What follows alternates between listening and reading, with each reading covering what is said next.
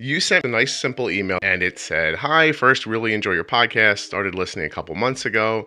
I was diagnosed last year in 2018 with an A1C of 12 and a half when I was three months pregnant. Yeah. Unfortunately, due to the undiagnosed diabetes and as a result of the crazy high blood sugars in the early stages of the pregnancy, we lost our baby. So this is incredibly sad. I mean, who gets type 1 diabetes like right when they're pregnant? Like, you know what I mean? Like you, you would think Yeah. that could never happen, except Sam. The giveaway I did just the other day was won by a woman who found out she had type 1 four days before she found out she was pregnant. Oh wow. So apparently, It's a thing. yeah, you can just get diabetes whenever. yeah. So you know, y- you know, you talk here a little bit about the loss of your child and and what you figured out, and then you said, you know, I now have an A1C of five. Uh, you know, you're in range and you're two months pregnant. So you call, you know, blah blah blah. Email goes on, and I think you're just pretty much emailing me to say hi, I like the podcast, and thank you. Yeah. And, and then I email you back. So here's an idea, Sam. What if, what if you came on every time, uh, like at every trimester, and we walked through your pregnancy on the podcast, and you, because I assume you're a glutton for a punishment, or you have a lot of free time. I'm not Mhm. exactly sure what your situation is, but you said yes. So thank you very, very much for that. Hello, and welcome to episode 259 of the Juicebox Podcast. Today's episode is sponsored by Dexcom and Dancing for Diabetes. You can go to dexcom.com forward slash juicebox or dancingfordiabetes.com. That's dancing the number four diabetes.com to find out more. And you know what? While I'm announcing things here, if you go to my Facebook page, Bold with Insulin, we just started a private community group where listeners can talk about what they hear on the podcast. So if that's something you think you'd be interested in, go check it out. There are links in the show notes to Dexcom, Dancing for Diabetes, and my Facebook page. Today's episode is the beginning of another series within the podcast. This one should go four episodes, including this one.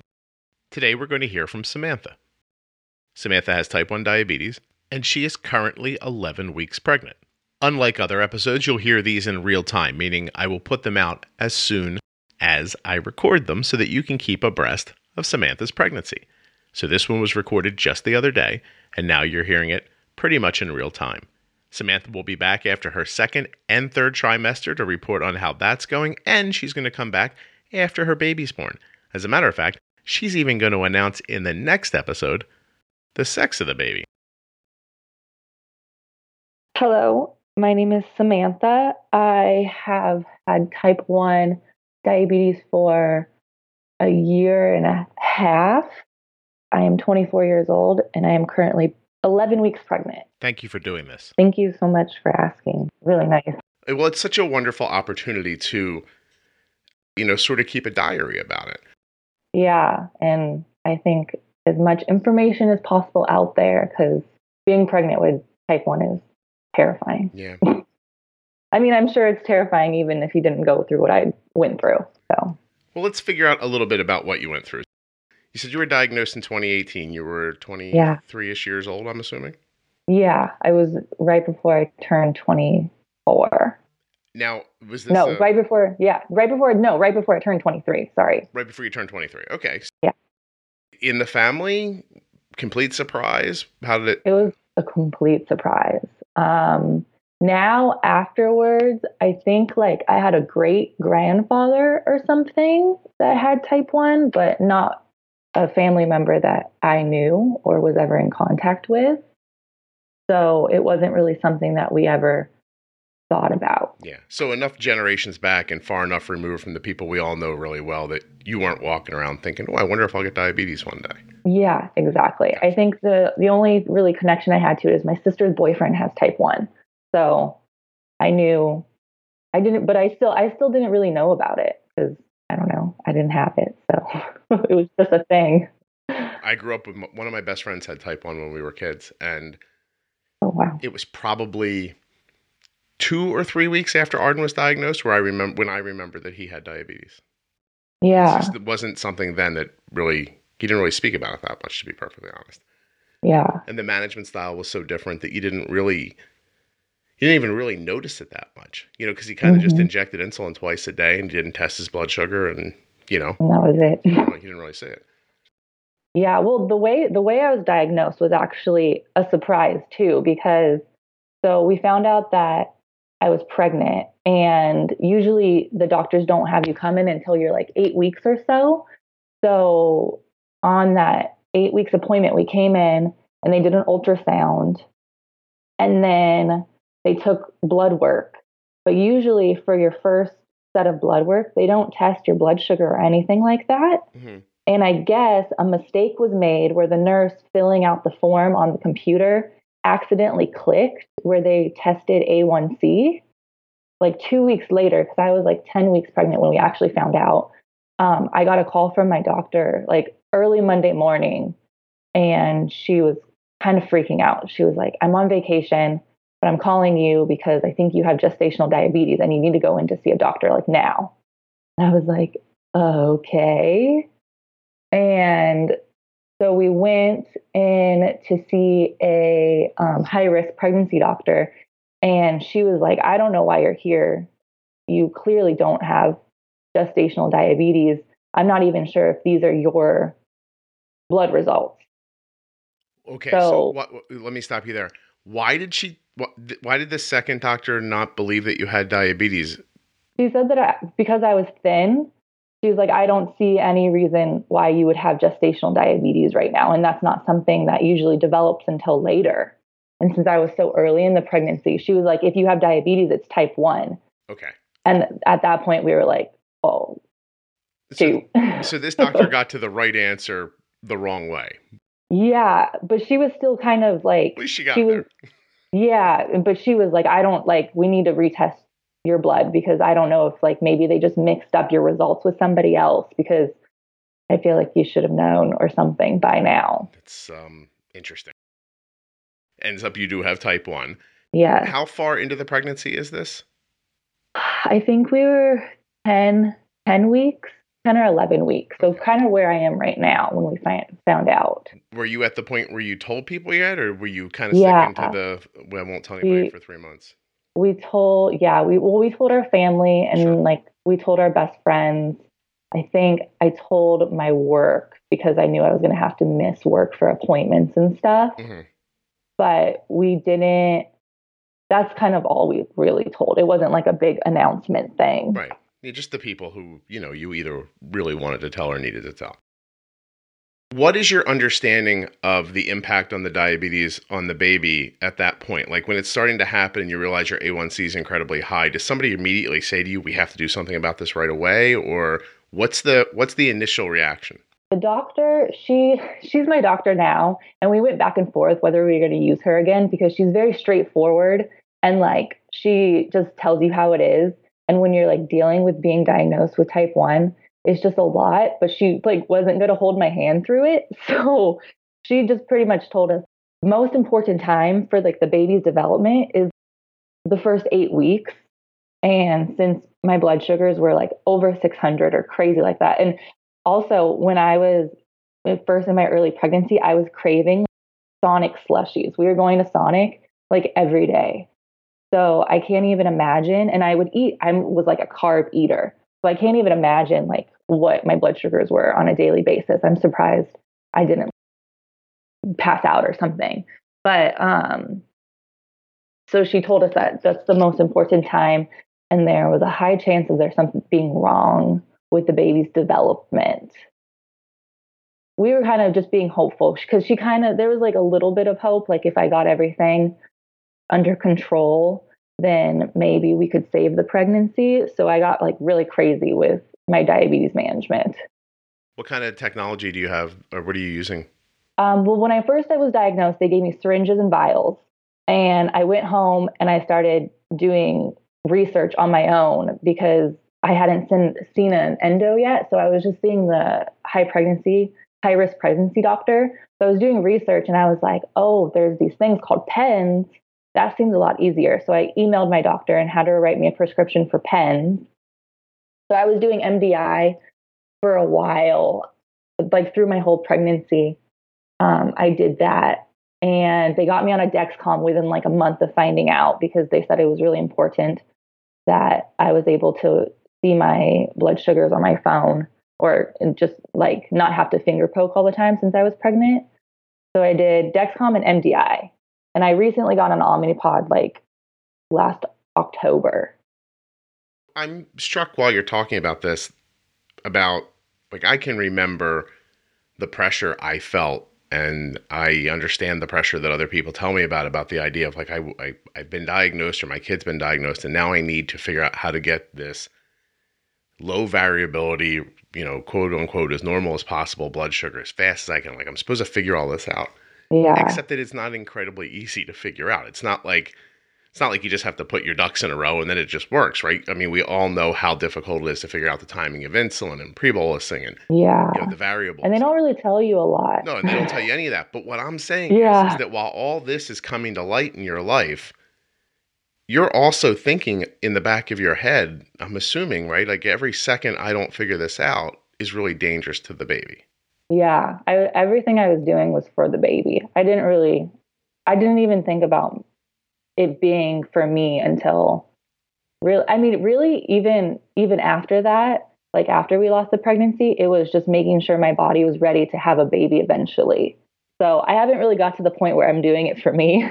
I understand.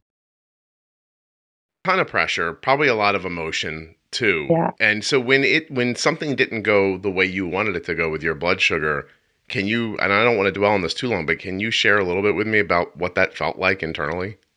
Yeah, well, the the like the weekend after or two weekends after I got diagnosed, we had a, a trip planned to Seattle.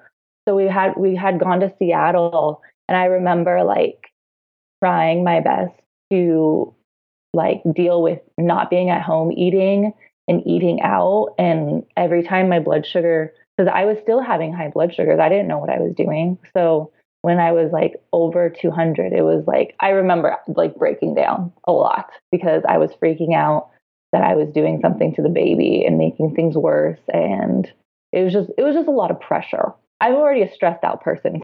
Not only that, but it's a very unfair thing stacked on top of another very unfair thing. You, you know, Yeah. and, and then the pressure of these decisions I'm making aren't just now for me; they're for another another thing, another living Yeah. thing. You know, and I'm I'm I'm in this situation. Plus, plus Sam, and is it Samantha? You like Samantha or Sam?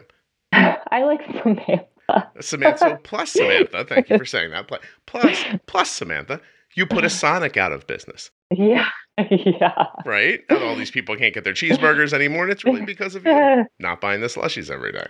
I know. How far into that pregnancy until you had a miscarriage? Um, well, we found out around 18, like 20 weeks is when they can like do the whole anatomy scan. And we found out that um, in her head, she had a lot of fluid. And I can't think of the word of what that is. It starts with an H and it's a long Is word. Is it hydrocephaly? yes.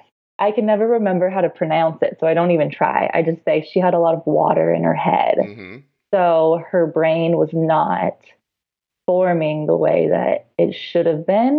And it like pretty much wasn't forming at all. That's terrible. So about 24, 25 weeks, we lost the pregnancy and we had to go through the whole process. It was a lot. I- have no frame of reference for this, um, and intellectually, all I can say is that it, it feels comforting to me that know that that to know that the body knows when a pregnancy is just so unviable that it does, you know, naturally. I guess what the the best thing is for for the baby.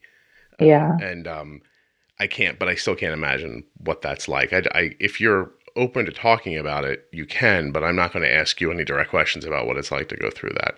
I lost a child. Yeah. So it was because we like we already knew because we still thought we could save it. So we knew what she was. She was going to be a girl. We had a name picked out. We bought things because we still had the hope. I mean, we didn't like we weren't thinking that anything was going to happen like that. So we were invested in I mean, I was 5 6 months pregnant, so I was we were thinking that we're pretty much there. So it was it was devastating. Devastating. Mm, I had a I had a hard time for a while, and when that time of the year came up again this year, it was hard. But the way that we're looking at it, or at least I try to look at it, is that without her, who knows when I would have been diagnosed mm-hmm. and who knows how I would have been diagnosed. Maybe I would have gone into DKA and like gone into a coma or something, and it could have been a lot worse and I could have died. There's so many stories about people not being diagnosed correctly or soon enough. So she's kind of my guardian angel now. You have to look for the good in a situation like this, right? Or it'll haunt you. Dancing for Diabetes spreads awareness through the art of dance to better educate the community, raise funds to find a cure, and inspire those with diabetes to live healthy and active lives. You can find out more about Dancing for Diabetes using the links in the show notes or at juiceboxpodcast.com. You can also go visit them on Facebook or Instagram, or just type dancing the number four diabetes.com into your browser.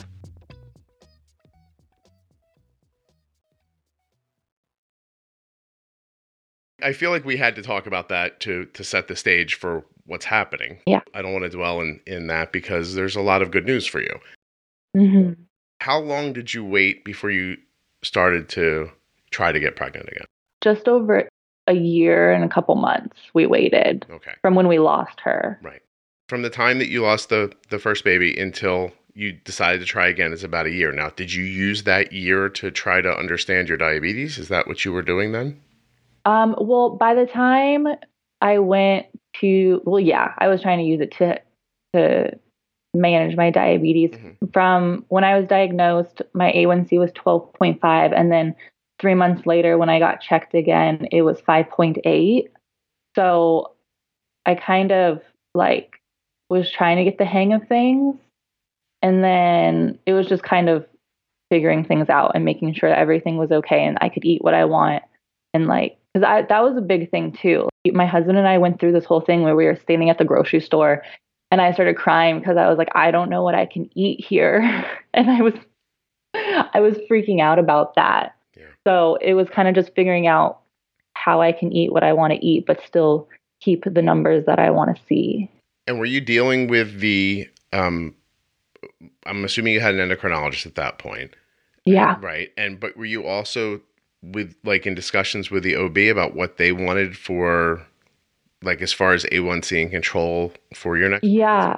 So after everything, that was one of the things I did ask them because I knew that eventually we were going to want to try again. And they said that I think they said that they just wanted my my A1C under 6 and she would be comfortable with us trying again. Okay. But she told me that before we wanted to try again um that I needed to come see her just I think it was just to be like, hey, this is what my A1C is. This is how I'm doing. And then her to kind of give the okay. Yeah. And my my endo is really great. He I think I think he was said like under seven, he would be fine. But me being crazy, I'm like, we're gonna go with the under six thing. Yeah. And have you heard Jenny talk about um Yeah. Yeah. And I think that is the I think that is the understanded you know kind of accepted ideas that under six is what you're shooting for and very and low variability no no bouncing yeah. around blood sugars and stuff like that. Um okay so you achieved all that and you you did the fun part again and um how long did it take you to get pregnant when you decided to start trying?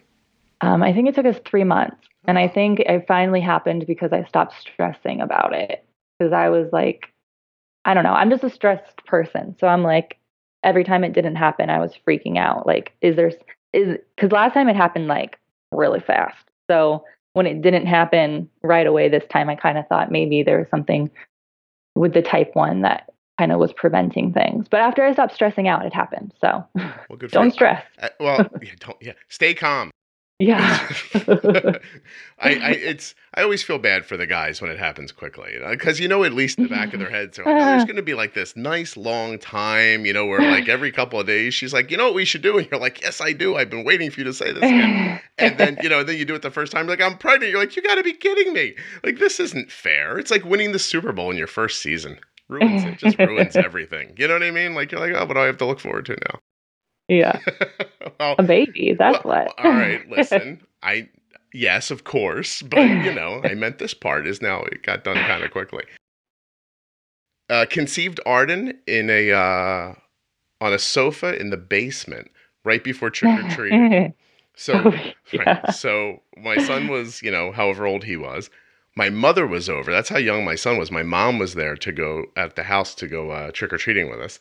That was back when our kids were so small that people would like, you know, change towns to be like, oh, I want to see him in his costume. And my wife and I, uh, Kelly and I, are steadfastly trying to accomplish one of the only things in the world we've ever planned, which was which was getting pregnant with Arden at a certain time so that she could have a summertime birthday. yeah. Oh, yeah. Literally, Yeah, you. have to think about when the birthday is going to be. I am honestly telling you, I think we've only planned two things in our life, and that was one of them. So we're, you know, like Cole's getting into his costume, and my mom's there, and my wife goes, "Hey, you know, we got to um." I was like, "Really?" And she goes, "Yeah, like probably now before we go out." My mom is here, and I was like, "Do we send her outside? That seems odd, right? Like, you know, and like eh, what to do?" And she goes, "Oh no, I know what to do."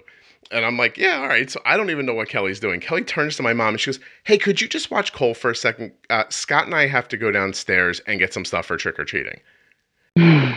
So literally, poor Arden's like, con- you know, con- conception story is like the extra sofa, you know, the one you're like, oh, it's too nice to get rid of, but not nice enough to be in the living room anymore. Uh, Yeah. And my wife being like, hurry up before your mom figures out what's going on very loving. Uh, anyway, uh, I don't feel weird telling it. I think I wrote about it in my book. Congratulations, very exciting. Pregnant again. Yeah. When did that happen? When did you know you were pregnant? Because we're going to start kind of putting dates in this one a little bit. Um, I think we found out in July. July of 2019, you found out you were pregnant again. Yeah, it was right before my husband's birthday. Oh, happy birthday to him. Uh, my birthday also in July. Oh yeah, I'm just saying, I'm the 12th. When is he exactly? The fifteenth, and my sister's the thirteenth. So, We're all connected. yep. by being born. So you found out in July of 2019. You and I are speaking for the first time in September. Actually, today is September 5th, 2019. Again, something that I've uh, actually planned. Again, not something I do very frequently, but I I said to Mhm. Sam, "What if Samantha? Excuse me. I you know what? Here's the problem. In the recording right here, I typed your name in as Sam." And so when I look up, go. I'm going to change it because when I look up, I see Sam and then it goes into my head. So Samantha and I were talking, and I said, wouldn't it be kind of cool if we spoke after every kind of trimester and then postpartum, maybe three months after you had the baby? And Sam, again, a glutton for punishment, said yes. So here we are, July, August, September, and we're talking. So have you had your, how many times have you been back to the OB at this point? um, we I've three times. Okay. I've been there. The first time was a little like like emergency visit because I was having cramping and bleeding. So my OB was like, "Can you come in right now?" Just to make sure the pregnancy was in the uterus. So that was really quick, but I got to hear the heartbeat. Oh. And then we had our official first ultrasound and they did all the blood work. And then we went again last week for just like a check-in ultrasound. Gotcha. And things are going the way you would expect. Yeah. I mean, at this, I mean, I don't know how much you can tell. There's a baby in there and it looks like a baby now. And the doctor says everything looks good. So, That's wonderful. The first pregnancy's lost because of the the high blood sugar. It had nothing to do with you or anything else. yeah, well, that's what I mean. They can't say for sure, but we did all the testing, like all the blood tests. We did an amniocentesis and everything came back normal. So, they said the only thing that they can think of is that it was because of the undiagnosed diabetes. But I'm assuming even though that's been said to you, there's a lot of anxiety. Yeah. Right? Yeah, Have you had sure. are you still dealing with that or does it get easier as time goes? I think it will get easier when we get to past the point that we got last time. So once I hit like 26 weeks, I think maybe I'll calm down a little bit. And that's an uh, an arbitrary distance that you've set in your head. Yeah, Right. yes, it's not something exactly. a doctor said to you. Right. No, no. The doc I mean the doctor hasn't said anything to make us think that anything will be wrong. Mhm. So but it's just me in my head. Are you um superstitious as a in nature? Um in what way? I don't know. I don't know, like do you count steps or like, you know. Oh no. No, no. So this is just something that because I I did something similar. um, setting an arbitrary date for myself. Like when Arden was diagnosed, I said to myself, in a year, it'll be better. Like in a year, I'll understand. And I took it so literally in my own mind, even though I had never shared it out loud with anybody, that on the anniversary of her diagnosis, when I wasn't super great at taking care of type 1 diabetes, like, oh my gosh, what a letdown. You know what I mean? Like, like we got to the year and it didn't happen. Um, yeah. So I just reset my clock. I was like, you know, it's probably two years. That's probably how it is. Yeah. um, but, but it is interesting how we do that. Like we just like, oh, if I make it this far, if we do this, I talk about health that way in my personal life. I'm always like, I, you know, like there's uh, I don't know, uh, like goals in my mind. Like, oh, if you make it to 21, that's good. You know what I mean? If you don't get really sick Yeah. before you're 30, that probably means you might not get cancer until you're 60. Like, like all these stupid things that have nothing to do with reality. Whatever makes you feel better, though. Exactly. Like whatever you can tell yourself. So you, Yeah. so you've said, okay, I want to get past. I'll maybe I'll feel better there. Yeah. What does that mean day to day? Like, do you wake up every day worried, or for the most part, are, are you free and easy? It's not like I'm worried constantly. I think if I think too much about it and what happened, then I start getting worried. Mhm. Like currently we last time I was at the doctor, we did they did took my blood to do the the screening testing. And like even though everything came back fine for the last pregnancy and they told us the chances of something not coming back fine this time are really low, like I'm still like just like waiting for something to be wrong almost, which sounds so bad, but it's just that's kind of how my mind works. So luckily I have my husband, he's like the positive one, so he balances me out, but it's just if I think about it too much, that's when I start freaking out. So it overwhelms you a little bit. Yeah. Yeah. Well, the, the good news is is that uh, towards the end of the pregnancy, you won't be able to think at all, so it won't matter. You yeah. don't even have the energy or the wherewithal to worry about anything. You'll just be like, "Look at me, baby, it's coming, it's fine." Yeah. Somebody paint that room, please. Scramble to get ready Yeah, yeah, yeah. for it to come. Oh, please. You get that placenta brain at some point, and like you just, I used, I looked at people before. I was like, Kelly was such a bright person before I got her pregnant. I don't know what happened to her. Um, she snapped back out of it. Let's talk about the diabetes a little bit. Okay. I'm assuming you've set sort of goals for yourself. Have you made adjustments to your diet? Have you like what is it you're doing to keep your A1C where you want it to be and how are you accomplishing it?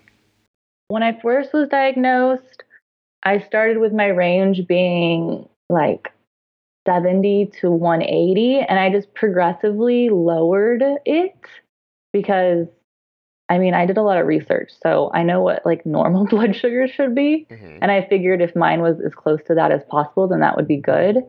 So current before I was pregnant, my range was 70 to 130, and I was staying in range pretty much 90% of the time. Um, and when I got pregnant, I changed it to 80 to 120.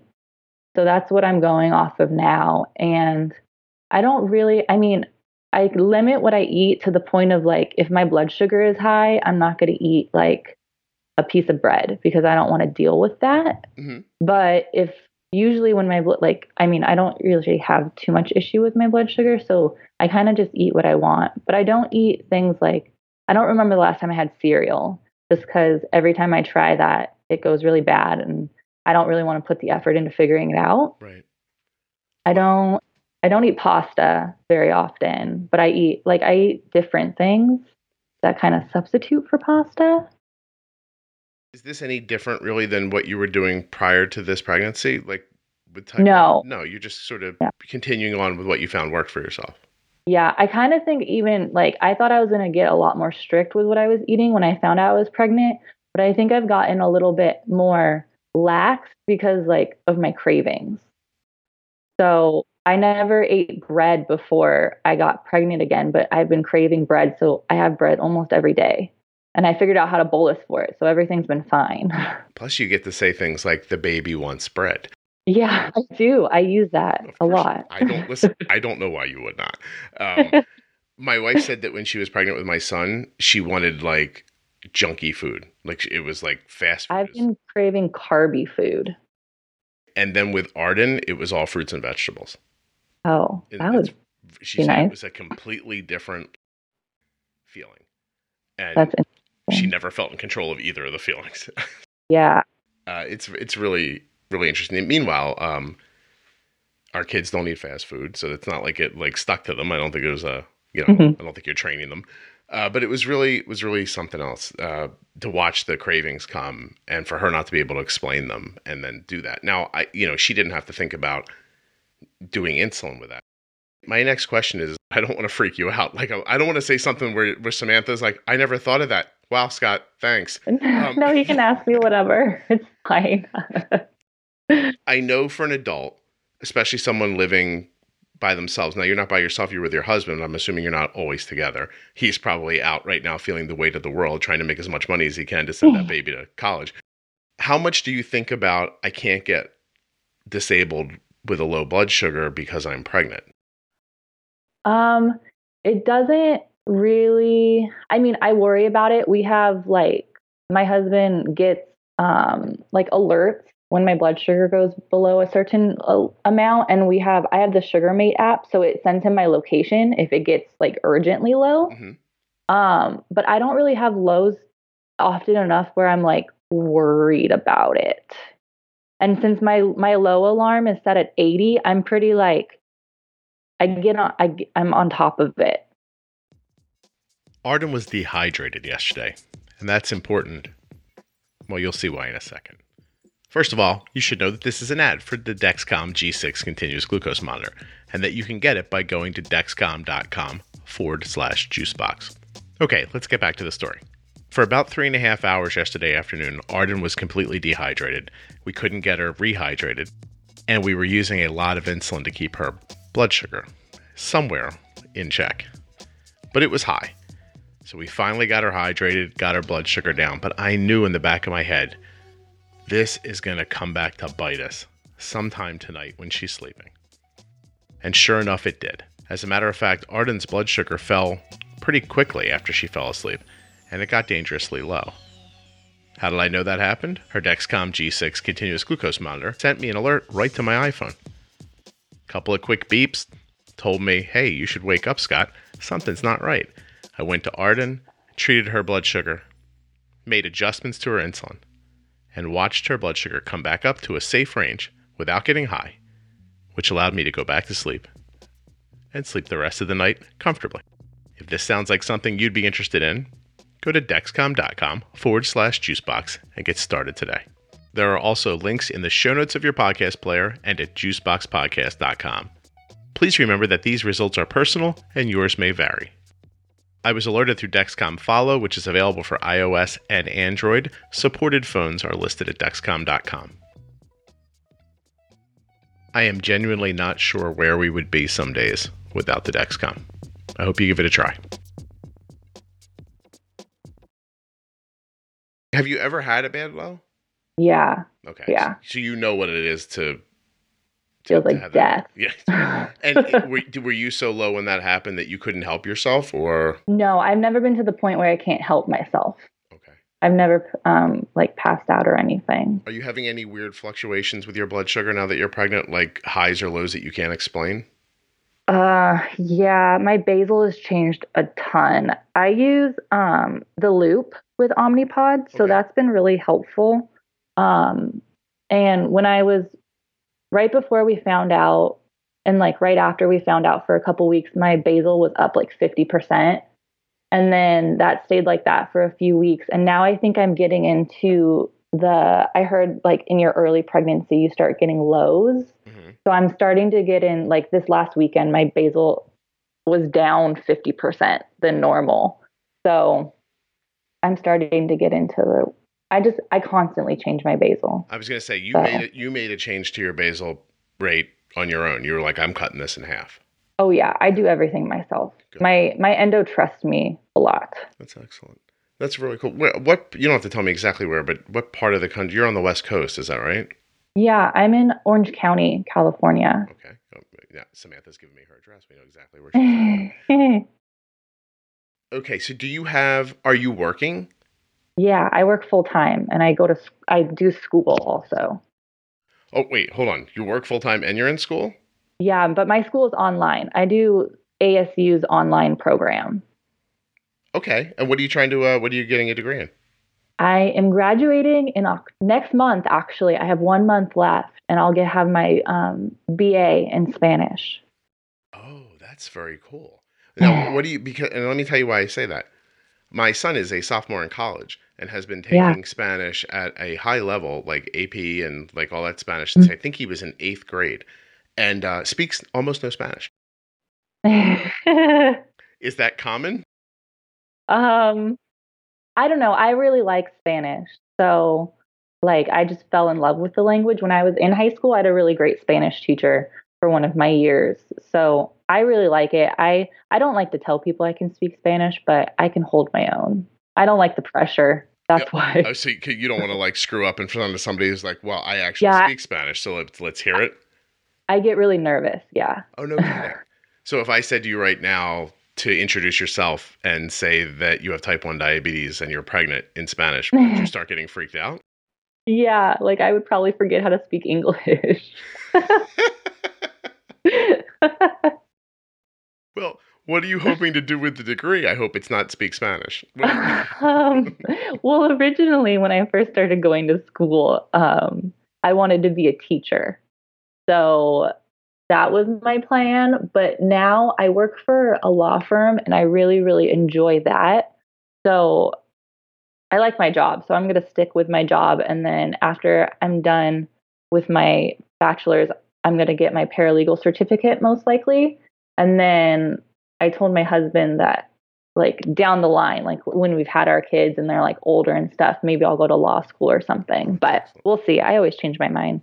well, at least you'll always have Spanish, which Yeah. I think is a really big deal. My my son's like, I'm not going to take it this semester, and I was like, I said okay, and I I, I said, Are we getting away from this because you've been after it for a long time?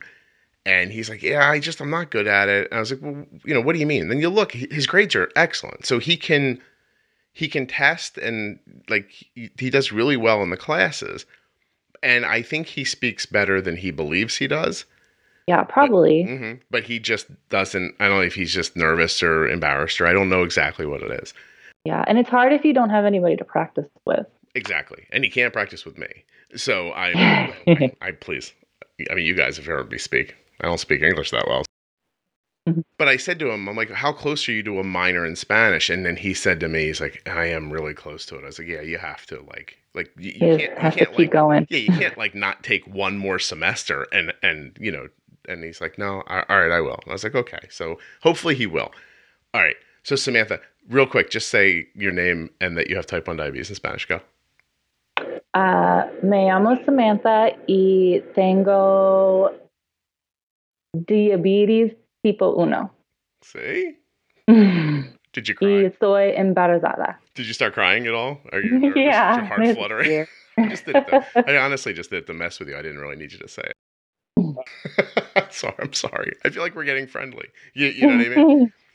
Okay, so Samantha, now that you have diabetes and you're Mhm. having a baby, have you had the thought, I wonder if my baby will have diabetes? yeah, I'm really worried about it because it's so expensive. I like that. That's So- why you thought of it. It's it's really the cost is the is the issue. So It- tell, tell me how it makes you feel. I just like I know that me having diabetes doesn't really like increase the chances all that much, but I mean we still worry about it. It's just a lot it's just a lot of work for me and I know how I feel about it and I feel like if I was doing it like I don't like for you doing your daughter's diabetes like I feel like that's so much responsibility and so much stress like cuz you don't want to mess them up. So I feel like my diabetes will be put on a back burner and then that's all I'd be focusing on is them. Interesting. Um, I can see that being a concern, and I can see, I can see that happening too.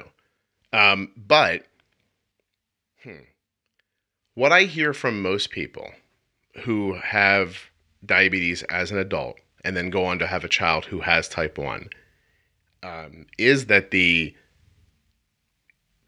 what's the word? I guess the responsibility that they feel towards being a good not just Role steward- model. role model and steward of their child's diabetes actually causes them to do better for themselves normally from what I've heard from people over and over again than than the opposite. That makes sense. Yeah. But see like my thing would be like my kid's not going to know what my blood sugars are. You wouldn't want So- them to know? well, they could know, but like what if they don't? they'll be like I, it doesn't matter what mine is. What matters what's yours. so it'd be that thing like when your parents are being like hypocritical about something. They're like, Yeah. "Yo, you don't do this, and you're like, yo, but you do that all the time, like that kind of thing. yeah. That, that But I don't know. I've been so my I've I've been so like on top of things. I don't know how much I'll probably I probably say that I'm gonna get more lenient with mine, but I'll probably be the exact same. It's just like seeing a number above I'm crazy. When I see a number above like 140, 150, I'm like, oh my gosh, I need to fix this right now. Well, first of all, good. I think that's reasonable. I don't want you to be crazy about it, but I, I see wanting to get a blood sugar back down from 140. Arden's was stuck yesterday at like 170 for a while, and I, I was, you know, I was like That would drive me crazy. pulling out all the big guns to get it down. Like you, you know, like I didn't just look Yeah. at it and think, oh, I hope this comes back. Like I was actively working towards it. Um, oh, I had a thought in my head and it just left me. That doesn't usually happen to me. This could Mhm. be this could be my end right here. I'm getting closer to 50. Uh, you said about your blood sugar. Oh, hold on a second. I have to go backwards through my thoughts. Blood sugar. Oh my God, I'm lost. Damn, Samantha, what did I just do? Um, okay, I'm sorry. I they uh, If it's important, you'll remember. I is that what you say? Is that Yeah. that's how you make yourself feel better when you forget things? yeah. I sort of um I don't know if it comes across in the podcast, but I really don't plan ahead. So these hours are conversations me hearing you and coming up with questions and saying things and you saying things in return. And when when I don't know what I'm going to say next, I feel like I feel like I failed you just now. Like I feel like we should there's a just shut the recording off and like be done with it. Like, oh my gosh, Scott's this the, the podcast is done now. He can't he can't think ahead of what he wants to say. Um, but I think that if you if you're that oh I remembered I knew it I knew I would remember. So I had a question for you. You said a second ago you keep thinking you're going to get more relaxed or lax with your your care, but then you don't. What makes you think that you'll get more laxed about it as time goes on? Um, because like I don't know. I think that maybe I'll be okay with being under 150 instead of having to be under 120. But I mean, I don't know. I feel a difference like when I'm over 120 or if I'm under one 100. Like so like my body knows. So I don't think that I'll change it much, but like maybe when I'm dealing with chasing a kid around if my blood sugar goes above 130, I won't like think, oh, I need to stop what I'm doing and fix this right now. I'll be like, I'll deal with it after this kid is dressed. Ah, so you're you're saying that you think that as life begins to build on itself and you have more and more things to do and less Yeah. and less time, that the thing you might give away is a more your your blood sugar where you want it to be.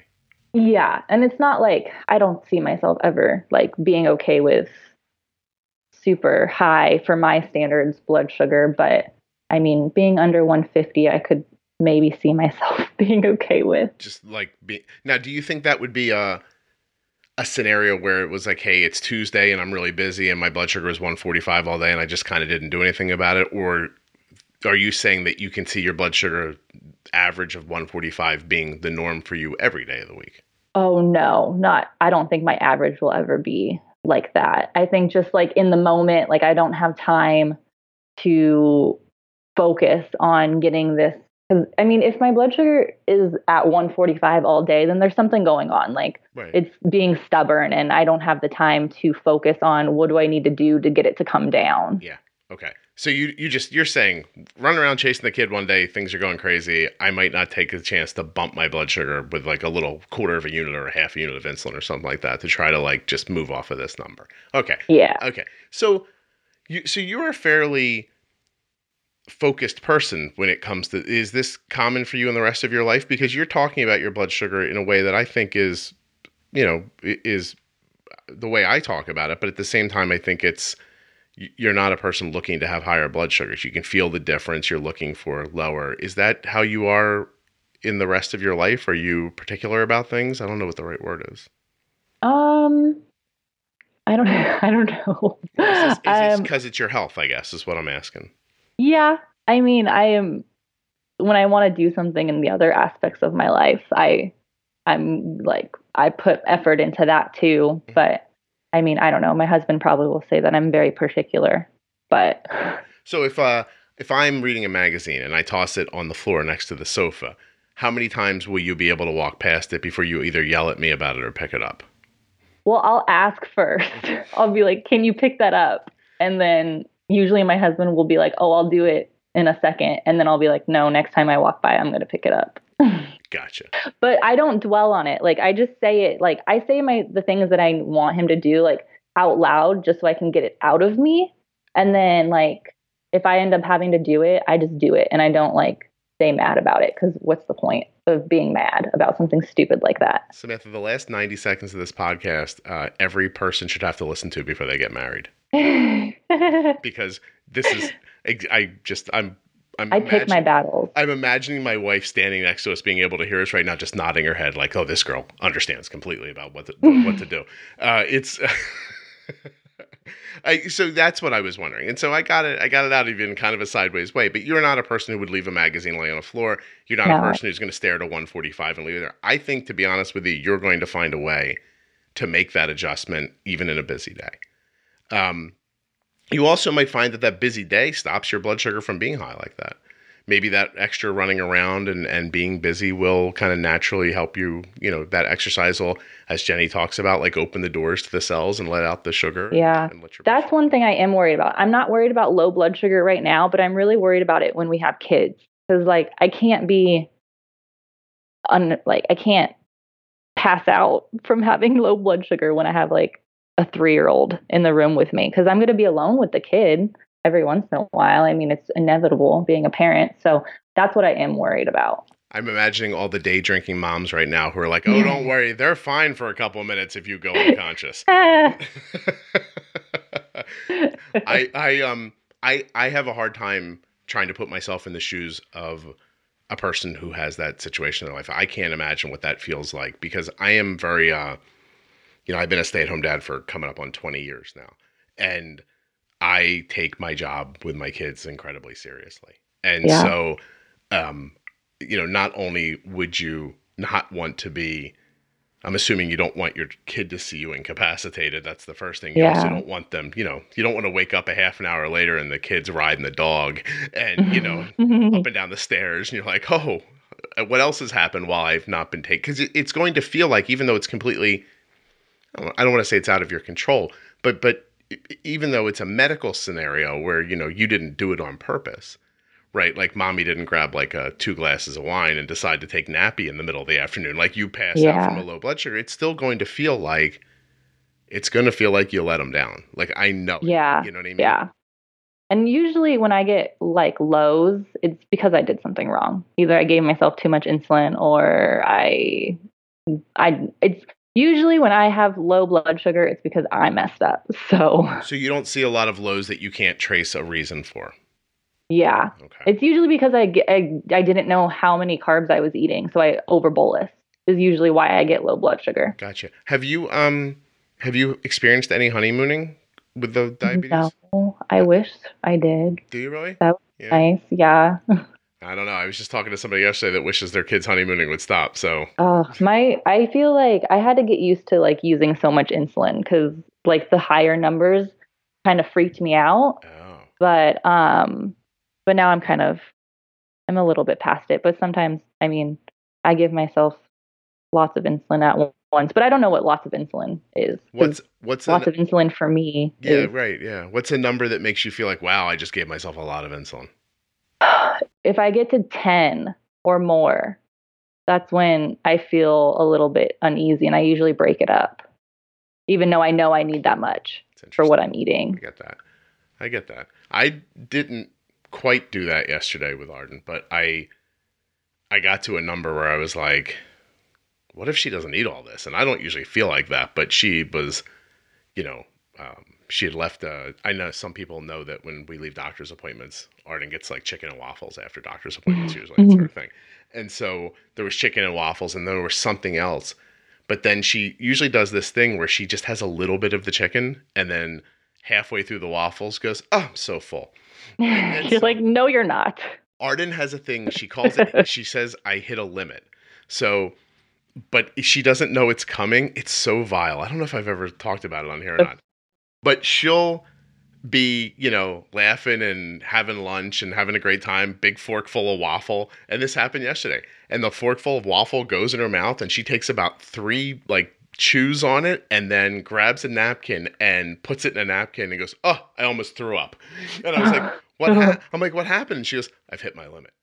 and she's Oh, and she's not kidding. funny. She's not kidding. She feels like she's gotten to a spot where like that's it. I shouldn't eat anymore. And it it uh it physically like changes how she feels when she hits that spot. So I And then what do you do if you already bolused for everything? Do you just shut off her basal? Um, you know, in that situation, I already kind of did a little less, thinking that the limit thing Okay. would happen. Um, but it turns out I still didn't do enough. I was still bolusing 20 minutes later. I was like, oh, this is way too much because Oh, you know, it okay. was it, because it's one of those places that doesn't have sugar-free syrup. Mm, So it's she's eating like you know, it's a waffle with yeah. sponge sugar on top of it and all this stuff.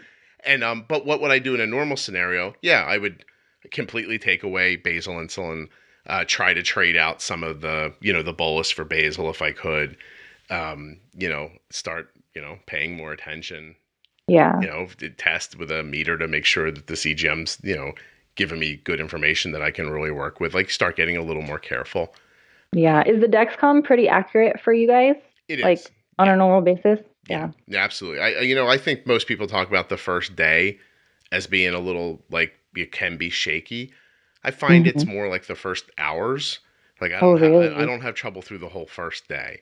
Um, and usually, what trouble means mostly is that it's off by you know, like usually like 30 40 points in the Yeah. first couple hours when you know when that that wire i call it a wire i don't know if that's the right you know the sensor wire um, Mhm. is still sort of getting I- i guess wet with your interstitial fluid right it's, Yeah. it's still kind of soaking in and, and finding a balance that's not a technical description of how the Dexcom works but but um, I love the Dexcom. Isn't it I wonderful? it's I yeah, I when I don't when it's not working, it's just like the end of the world for me. like where, where'd my best friend go Uh, Yeah. I really technology is my best friend. I can't ima- I like can't even fathom being diagnosed in like 1980. Yeah, no, it's hard to it's hard to think about. I do love Arden's meter though. She has a meter that uh, she uses the um, Contour Next One, and Oh, I like that one. it's really the accuracy is insane, and Mm. it matches up with the G6 uh, almost perfectly. yeah. So I have a lot of comfort that comes from that because it is. I I mean, I don't think I'm talking out of school. I think it is the best rated blood sugar meter as far It as is. as far I did research goes. about it. And so I'm using that and it matches up with the G6 so often, which gives me a lot of confidence in the G6. You know, you know what I mean? So Yeah. even on that first day, if her numbers are matching my expectation even, I still kind of go with it because it's the first day. Uh, the- Yeah. But the minute something like happens on that first day of a new G6 sensor where you're like, this doesn't make any sense, then I check. Yeah. Um, but I don't think we test, except for around a low, you know, after the first day. She probably doesn't test for the next nine days, maybe three or four times. Yeah, my endo, he said that he trusts the Dexcom over the blood the the meter every single time. So I did like a little test where I did not test my blood sugar with my meter. hmm Like I did it maybe once a week through the 3 month period Yeah. to see what the um like the estimates on that the app gives you compared to what my A1C was and it was like right on. Yeah. So, I, I, I it's have, amazing. that's how I think about it too. Like when people are like, you know, when, when G6 first came out, they're like, is it accurate? I'm like, well, I'll be able to tell you after like a first, a full three months and an A1C.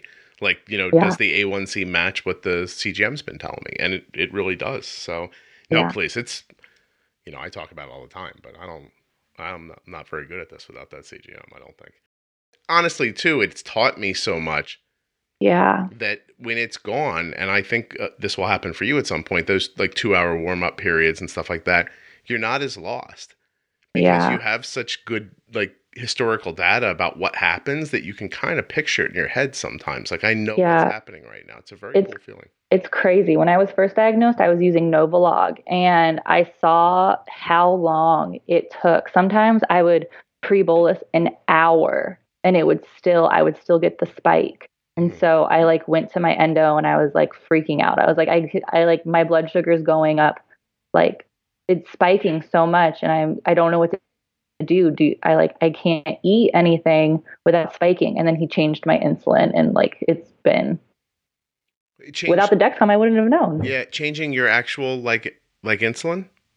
Yeah, I I use Fiasp now. Ah, okay, and that's working better for you. It's amazing. Yeah, I love it. Good for you. That's excellent. Arden uses Apidra, and it's it's a, it's perfect for us. So, um, I'm very happy that we found that because we were in the same situation um, years ago where uh, Novolog, all I ever saw were like two hours up and two hours down, and it was just Mhm. constantly like that. And one day, someone said to me, "You know, why don't you try a different insulin?" And it was so long ago that that I was like, "Wow, I could just do that." Like, yeah, just try a different try a different insulin. I was like, okay, which one do you use? and then I was like, all right, I'll try that one. And Yeah. uh, and sure enough, It's crazy how different insulins affect people differently. yeah, you absolutely have to. You have to remember that the, you know the first anything that someone put in your hand is just the thing that they thought to give you. It doesn't. I used to think like Novolog was Mhm. insulin because it was given to us at the hospital when she was diagnosed, and you know there's other insulins. So Yep. um, you can you can you can try different things. It's your it's your diabetes. It's your life. Exactly. All right, Sam. So how did this go for you? It went well, I think. I do. Did too. the recording, did I stop making the noise on the microphone? You did. Were you thinking about it the whole Okay. time? yeah, I've been holding the microphone out. Now I'm part of your neuroses. I feel bad about this. so it's fine. So we are going to. If you're, um, it seems like you had a good time. So I'm going to put this up. I don't normally do this. This is going to go up next. Oh, okay. This is going to go up on Tuesday. Oh, wow. That's what I was going to ask you. Everyone's been asking me. My family's very excited about this. Tell them I'm excited too. Thank you very much. I um, I want. I guess I just told them, but uh, I want it to be in real time with our conversations. Okay. So I would like. I'm going to have this one go up, and then a few months from now, you and I are we're already booked out. We have them all, right? yeah. Yeah. I booked them all out because I'm a planner. I could see this, by the way. I like that though, because you're gonna really, you're gonna be, you know, you're gonna be bringing the your A game. So we're gonna, I'm gonna put this up this week, uh, and then three months from now, we're gonna talk again and again, and you're gonna get more and more and more pregnant and closer to having your baby, and and we'll get to do that. Will you? Will you tell the world what sex your baby is on this podcast, or will you keep that? Yeah. No, we're gonna we're gonna find out. We'll probably know next week. So next time we talk, we'll know. Oh, I'm so excited. And Yeah. is there any chance we're gonna call the baby Scott? No, No. if it's a boy, we already know what it's gonna be named. My husband really wants a boy. I'll Oh. have to tell you how disappointed he is next time we talk. so if it's a if it's a girl, the this story is going to be, hey, the pregnancy's going great. I'm having a little girl. My husband and I have separated. No, Um, no, you don't think it, you won't you won't overreact like that? definitely not. know no, he's say? really excited. My wife would say, as long as he sends the money, it's fine. He can do whatever he wants. no, So now I so, need him. so we should say your husband's name. We haven't done that. His name is Wayne. Okay. So Wayne really wants a boy. Yeah, and I, I, I mean, I wanted to be healthy, but I was in a mindset for a girl last time, so I'd like a girl Okay. just because I bought a lot of girl stuff. So the boy's gonna be wearing pink. why does Wayne want a boy? Do you know? Did Um, he said why? I don't know. Don't don't dads always want boys? I don't know. I like Their my little daughter. their little boy to play. We're a really big baseball family, so your son playing baseball is really cool. Oh, okay. And if our kid doesn't want to play baseball, we'll be very sad. See how I get to act all like it doesn't matter what you have, but my son does play baseball in college, so I am getting I am getting what I wanted and get to act like it would have been fine if it didn't happen. yeah, we love baseball. That's how we pick our trips. We're trying to visit all the baseball stadiums. Do you really? Oh, that's Yeah, wonderful. we just went to Arizona last week to go see. We're a Padre. I'm a Padres fan because I'm from San Diego, but my husband's from Orange County, so he's a Dodgers fan. okay. So we always go and see them play when we go travel. How um happy are you with um A Dodgers fan? no no, no as a Padres fan? How happy are you that you got um oh my God what's his name? Manny Machado? Yeah, Machado. Eh. I think we spent too much money on him. I was so happy when the Phillies didn't take him. Oh man, yeah, he's just too expensive. I think. Bryce Harper's been good. I'm so, I'm happy that he's the one we got out of this. He's got 30 home runs, 100 RBIs, 30 something else. He's doing Yeah. He's doing really See, well. I it's it's so sad and Padres is just like I'm just a Padres fan for life, but in October I transfer over to being a Dodgers fan because so that you can continue to watch baseball. yeah. yeah. The idea of going to different stadiums, I really like. I am hamstrung in this area. So while you're excited that my son plays baseball, my son is such a baseball player. He doesn't particularly enjoy watching baseball. Oh really? That's interesting. I get it. Yeah. He says when he's at games. I used to play Sorry, go no, ahead. no, no, please go ahead. I'm sorry. I was just going to say I used to play softball growing up and I hate watching softball. Because you feel like you should be playing. Maybe, maybe that's it. I never really knew why. I would just, I, would, I guess it's just I would rather be playing, so I don't like why watch it. Yeah. I don't know. Cole says the entire time he's at a baseball game, he just thinks, I wish I was playing baseball. Oh, I'm has sure the my trouble. husband does that too. Did he play? Did he? Did Yeah, he played. He played at SDSU. Nice. So he wants to teach a kid how to like throw and hit. Yeah, he was a pitcher. He's uh, really excited. What do you do? What do you do? Right? This this baby comes out, it's a boy.